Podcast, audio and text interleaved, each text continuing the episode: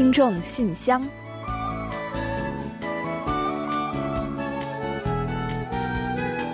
分享最新动态，聆听您的心声。听众朋友们好，我是李璐。听众朋友们好，我是婉玲。欢迎您收听全新一期的听众信箱节目。马上呢就要迎来二零二三农历新年了，今年啊是癸卯兔年。也被称为是黑兔年。嗯，没错，小兔子嘛，长长的耳朵，短短的尾巴，走起路来呢一蹦一跳的，而且呢还圆滚滚、毛茸茸的，真的是人见人爱啊。嗯，可不是嘛。呃，兔年就要到了，我们今天呢就来说一说关于兔子的一些冷知识，如何呢？嗯，当然不错。那刚刚我们提到是兔子有很长的耳朵，那么我们就会想，哎，耳朵这么长，听力应该很厉害吧？嗯，没错，兔子的耳朵对声音呢，的确是比较敏感，是人类的两倍。嗯，不过呢，相比听力啊，兔子的长耳朵更有其他妙用，就是还可以用来维持体温。这是因为呢，兔子身上有很多细细的毛，所以啊，特别怕热。而长长的耳朵呢，通过血液循环可以起到有效的降温作用。嗯，我真的是第一次听说。是呀，我也是第一次知道。那起到同样作用的呢，还有兔子的鼻子。那兔子的鼻子呢，我们总是看到它总是一张一合的，对吧？而且天热的时候呢，这种动作呢会更加频繁。这其实啊，也是为了散热。嗯。兔子呢，并不能像小狗一样去张嘴呼吸，呃，大家都知道，小狗呢特别热的时候，不是会张嘴吐舌头这样大喘气吗？好啊，你这个再两针。而兔子呢，则是靠鼻子的开合来进行。嗯，神奇的呢还不止这些呢。对于兔子来说啊，鼻子是事关它们生存的重要器官。因为呢，他们要依赖敏锐的嗅觉去预防天敌的袭击。那有了这个护身法宝呢，兔子就可以提前嗅到很远处的那些不易察觉的气味，然后呢，早早就溜之大吉，或者是躲起来。嗯，可是够聪明的啊！兔子呢，一分钟可以做一百五十次类似我们深呼吸的动作，而且呢，兔子的鼻腔内啊有多达一亿个气味雷达，而人类呢只有六百万个。这两相比较一下啊。小兔子还真是有超能力呢，没错，超级兔子。那每种生物呢，好像都有自个儿的生存之道，是吧？嗯。那兔年了，那也希望我们每个人呢，都能像小兔子一样，又敏锐又活泼，还惹人爱。嗯，祝大家兔年快乐。好的，聊完这个话题，接下来呢，我们继续今天的节目吧。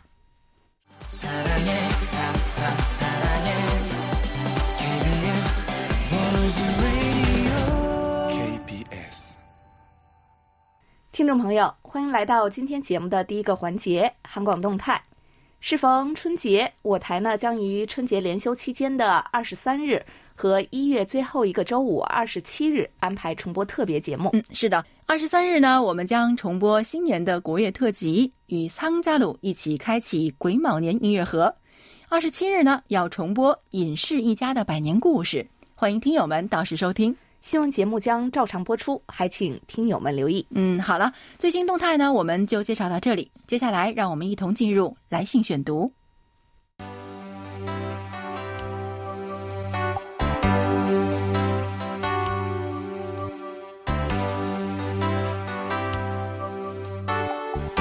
听众朋友，欢迎来到来信选读时间。在介绍今天的来信之前呢。要先感谢一下日本的塔卡西听友，还有台湾的黄耀德听友。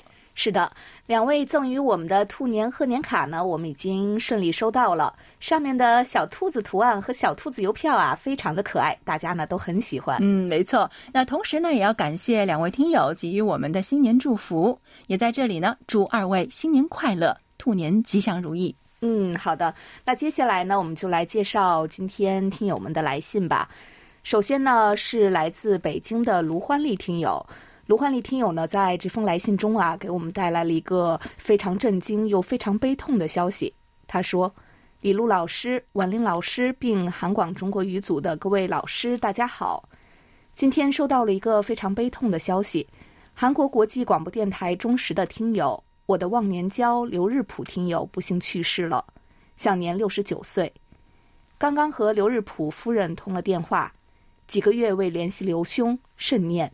经多方联系，打通了嫂夫人的电话，得知刘兄因基础病，不是新冠，是糖尿病综合症去世了。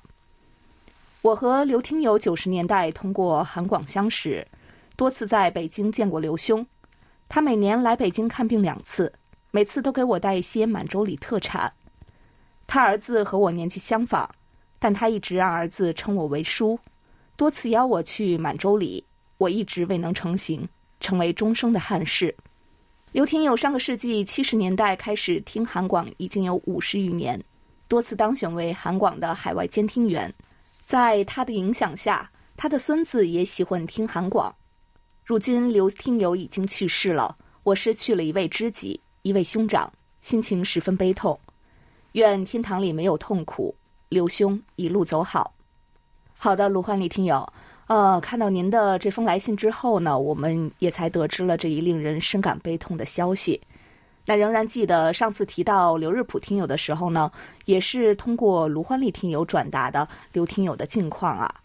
那当时呢，得知刘听友仍然坚持收听我们的节目，甚至呢还带动了自己的小孙子一同成为我们的忠实听友，感到呢特别的感动。不曾想啊，短短几年的功夫就得知了这样的噩耗。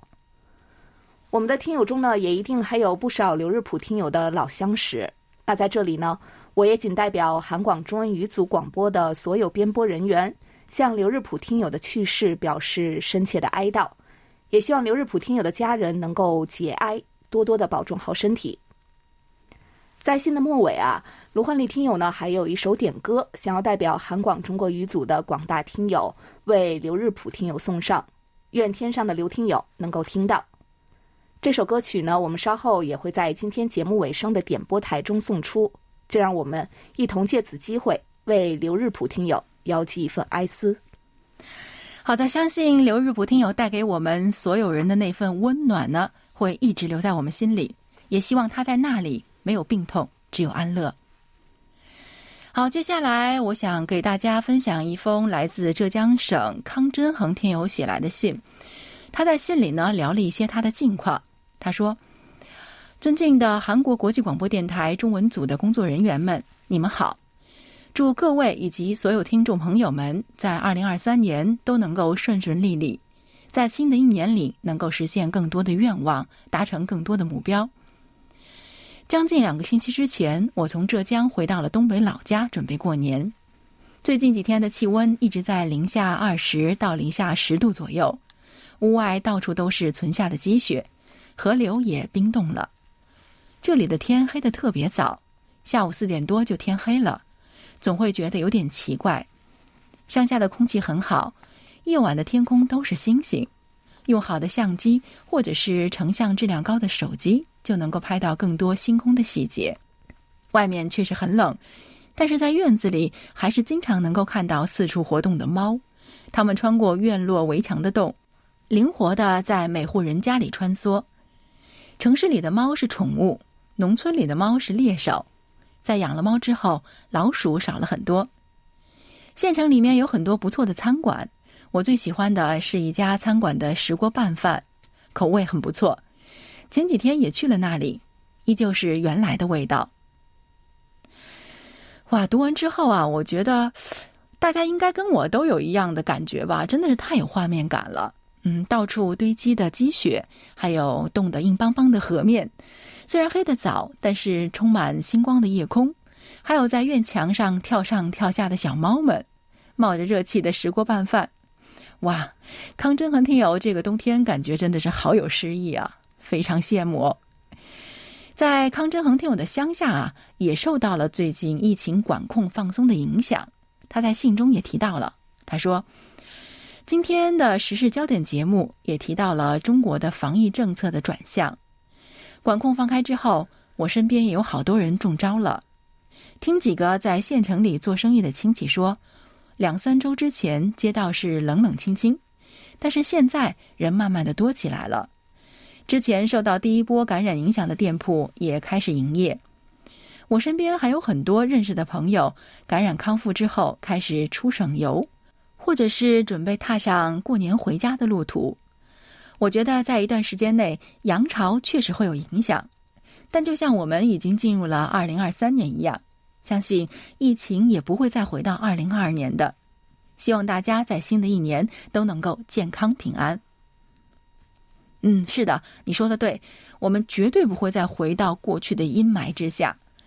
那最近呢，有不少的中国听友呢也来信说啊，刚开始的确诊潮正在过去，人们都在回归日常的轨道。那相信啊，很快我们就可以回到没有疫情的从前，每个人都会能够拥有像康真恒听友在故乡那样感受到的岁月静好。好了，在这里呢，也要祝您在故乡过一个美好祥和的春节。好的，非常感谢康真恒听友。另外呢，黑龙江的流畅听友也来信分享了自己的近况。他在信中说：“韩广各位主持人、编导老师，大家好。一月初度过了元旦假期，还有哈尔滨自己独有的假期冰雪节后，给韩广写新年的第一封信。在周二的今日首尔中，听到了二零二三新增加的健康类相关内容，很是惊喜。”平时对国内电视台也好，广播节目也好，那些医院专家做的医疗科普宣传节目就特别关注。在疫情特殊时期，对这类健康相关内容更是关注。因为确诊者的剧增，十一月下旬到元旦都是在居家办公中度过的。即使居家办公，也基本不外出。两个多月大超市都没去，我们一家也还是中招了。经历这次。觉得新冠绝对不是一些人所说的大号感冒，虽然烧很快就退了，但是身体虚弱，动一动很容易出汗，感觉乏力，需要慢慢恢复，足以说明这个病毒对人体的影响。当突然开放的时候，还好下手的快，买到了些退烧药、止咳药，后面真的是医药难求。在我家对面步行不超过十分钟，就是我所在区的区医院。邻里也有在那里工作的，可以了解到这次开放后医护的辛苦。就像有的医护说的，虽然有心理准备，但还是超出了他们的想象。一月八日境外限制解除，面临更复杂环境，可能也会像国外那样经历一波一波的反复。二零二三，大家一定要做好防护，祝福每个人都健健康康、平平安安的度过每一天。好的，刘畅听友您好，呃，新年里感谢您的问候啊，看到您和家人呢症状较轻一些，也放心了不少。不过呢，咱尚不能放松警惕，那尤其是家中有老人的，一定要时时关注老人身体的变化。有条件的呢，可以跟踪监测一下身体的各项指标。那确实啊，新冠呢并不像一般的感冒，严重一些的呢，历经数月，身体仍无法完全恢复。您一家人呢，还是要多注意休息和调养。我们每周二在今日首尔节目最后一个小板块中呢，安排播出健康专题，为大家分享韩国知名医学专家们的健康贴士。等到大家新冠过后，体力渐渐恢复了，可以好好的借鉴一下。新年里呢，没有什么比健康更为重要的了吧？马上就要春节了，希望大家呢，在经历过这波疫情之后。都能更轻松、快乐、舒服的过一个佳节。好的，非常感谢刘畅听友。接下来呢是浙江的范红杰听友写来的一封信。哇，这是一封长长的信，真的特别长。那好像是我加入新乡节目以来最长的一封了吧？而且呢，内容也写的特别好，特别想全部分享给大家啊。但是因为时间的关系啊，只能跟大家分享其中的一部分。他这封信呢，主要是谈年末特别节目的收听感想。他说：“韩国国际广播电台中国语组的全体同仁，你们好，好久没有跟你们联系了，非常的想念大家。一月十一日早上到单位上班，传达室保安给了我一个惊喜，说是有一个国外的邮件，原来是 KBS 韩国国际广播电台寄来的，真的是久违了。这也是二零一九年国内疫情爆发之后。”我收到的第一封国外的邮件，所以非常的高兴和开心。当天下午，我就趁着工作闲暇之余，通过 KBS 韩广中文网站收听了2022韩广年底特别节目。听了之后呢，也是非常的开心。已经好久没有浏览 KBS 的韩广中文网站了，其中呢有很多的原因，也是一言难尽。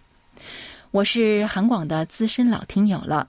想想这么久没有收听韩广节目，真的有些愧疚。我想这种情况呢，以后一定会彻底改变的。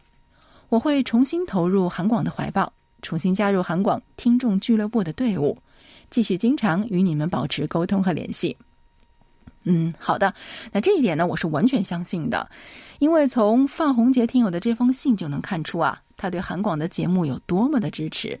他说：“二零二二韩广的年底特别节目，我从一月十一日开始已经连续听了好几遍，并且对这档年底节目呢进行了录音，还花了几个小时的时间将节目整理成了文字。在认真收听了韩广的年底特别节目之后啊。”我觉得两位主持人主持的很好，非常的欢快，也富有感染力。我想这也就是韩广的中国语节目与其他一些呃国际广播电台的区别吧。二零二二韩广年底特别节目呢，应该是继续保持了韩广以往的传统，在特别节目中，中国语组的各位编播人员和一些热心的听众纷纷粉墨登场，走进了节目间，通过音频向大家问好。并且叙述自己的工作、生活感受和心得，与大家分享。对我个人来说啊，我特别喜欢听国际广播电台年终的特别节目，因为这是节目主持人的大聚会、大串烧，很多的幕后编辑以及工作人员会走到台前，在节目中与广大的听众见面，同时呢，也通过节目让广大的听众与这些幕后英雄们有了互动，有了了解和新的认识。嗯，好的，非常非常感谢您对我们年末特别节目的称赞啊！那不仅听了好多遍，还整理了文字，那不愧是我们的忠实听友和好朋友。而且啊，范红杰听友呢，在信中还对我们每一位成员的新年祝福都做了回复，我没有夸张啊，真的是每一位。那但是因为时间的关系呢，我在这里就没有办法一一跟大家分享。那我只想告诉大家啊，在这个地方呢，我省掉了大概 A 四用纸三张的内容，哇，有很多是吧？那您对于每位啊工作人员的问候，还有每一位播音员的问候呢，我们会一一的传达给他们。那相信他们也一定会很开心，也非常感动的。还有就是范红杰听友在信中还说啊，今年是韩国国际广播电台创立七十周年。韩广一定会组织开展众多的庆祝活动，我想呢，我也一定会积极参加，共同庆祝的。那正如主持人们在电节目中说的，那电波传情七十载，再创辉煌谱新章，让我们一同共同期待这一美好的时刻吧。最后，祝 KBS World Radio 在新的一年能够上一个新的台阶。嗯，好的，啊，您说的没错啊。韩广为了庆祝创办七十周年，已经准备了很多，或者是正在准备很多特别献礼。那其中一部分呢，其实已经陆续上线了，欢迎各位一起共同庆祝。相信有了范红杰听友和其他听友们的积极参与，我们今年的节目一定会更加丰富的。我们在这里期待您的下一封来信哦。好的，非常的感谢范红杰听友，也期待着您回归之后的更多亮相。那刚刚过完元旦新年，马上呢就要又迎来兔年的新春了。近期呢又有不少听友呢陆续发来了祝福，今天也一同来分享一下。首先呢是北京的李亚军听友，这是一封祝福兼短信。他说啊，KBS 的主持老师们，你们好，最近呢一直在收听柜台的节目。通过柜台的节目，不仅收听到了一些新闻，也了解了一些韩国的知识。总之是收获满满。不过由于赶上身体原因，又加上年底工作上的事务比较繁忙，一直没有给柜台的主持人送上新年的祝福，在此表示抱歉。不过还好，接下来就是农历的春节了，希望能借今天这个机会，给 KBS 的主持人们送上新春的祝福。也通过 KBS 祝福听友们在新的一年里身体健康，事事顺意。好的，谢谢李亚军听友。那祝福呢，从来是不会嫌晚的哦。也在这里呢，祝愿您新春快乐，幸福安康。另外啊，广东的刘旭辉听友的祝福呢，可是非常的可爱的。他说啊，二零二三年春节来临之际，我祝贺韩国国际广播电台全体人员新春快乐。期待兔年里柜台收听率呢像兔子那样活跃，节目像兔子那样可爱。谢谢，嗯，好的，谢谢您的祝福，可实在是太实在了，正是我们呢最最需要的。借您吉言喽。另外呢，席间婷婷友，还有杨仁瑞、王耀武、唐超、陈小丽、张汉文、宋志兴、丁路听友呢，也纷纷发来了新年的祝福。在这里啊，也一并的谢过大家，同祝各位听友新春快乐，兔年万事大吉。好的，感谢各位听友的来信。那其实最近呢，有不少的新老听友们纷纷来信交流和问候啊。但是就像刚才我们说到的呢，因为时间的关系，今天呢，我们真的是忍痛割爱了不少，都没能介绍出去哈。啊，不过呢，没有关系啊，我们呢将尽量在下期节目中来做更多的介绍。也请呢还没听到来信内容被播出的听友们呢稍安勿躁，更多精彩内容我们下次再续吧。那今天的来信呢，我们就先分享到这里。嗯，接下来呢，我们一同欣赏一段楚昌荣听友提供的感言，然后准备进入畅所欲言。你来说，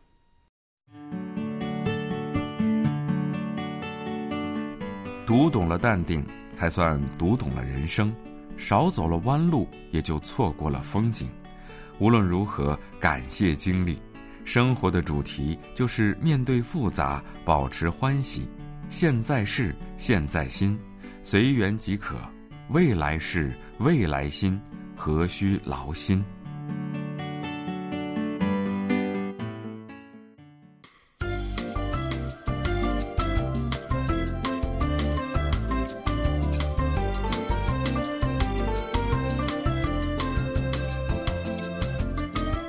欢迎大家来到畅所欲言，你来说。马上呢就要过春节了，想必呢家家都已经开始置办年货了。各地风俗呢有所不同。今天啊，我们来分享重庆魏涛听友关于置年货的一篇小文，一起去看看当地都有哪些特色吧。嗯，好的，由我来读一下吧。时间总是稍纵即逝，一眨眼又到一年年底了。不知道在韩国有没有提前置办年货的习惯呢？在我们这里，所有的人都开始置办年货了。最多的就是制作腊制品，有腊肉、腌咸鱼，还有灌香肠。在我们万州，腊肉可以不做，也可以不吃，但香肠我们每个万州人的家里都会制作。在所有的腊货中，也就属它最招人喜欢了。肥瘦相间的香肠吃起来唇齿留香，在餐桌上是必会抢光的一道菜。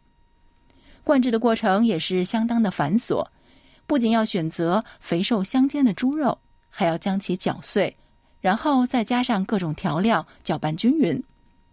还可以做成很多种口味，有椒盐味的，啊麻辣味的，广味的，还有糯米味的等等。最后呢，再灌进肠衣里面，用线一节一节的绑起来风干。不知道临近过年了，韩国是不是有提前准备年货的习惯呢？那么他们都会准备些什么呢？嗯，好的，这听着听着啊，感觉真的口水都要流下来了。谢谢魏涛听友的分享。那韩国人在春节到来前呢，也会购置不少吃食和馈赠亲友的礼品。春节当天啊，一早的一碗年糕汤是传统饮食。节日期间呢，水果、肉类等等食材的消费也会大幅增加，超市和传统市场等地啊也是热闹非凡。嗯，是的，那尤其是呢，还有不少家庭呢保留着春节举行茶礼的习俗，茶礼桌上摆放的祭祀用品呢也是非常的具有传统色彩，而且啊，一般准备茶礼桌的费用呢还会是节日期间百姓物价的风向标。可见真的是很具有代表性吧？嗯，那做完本期节目呢，我和婉玲呢也要好好置办一下年货了，是吧？对的，咱们大家呢都一起高高兴兴的过个热闹年。好的，今天的畅所欲言小环节呢就告一段落了，接下来我们一同进入点歌台。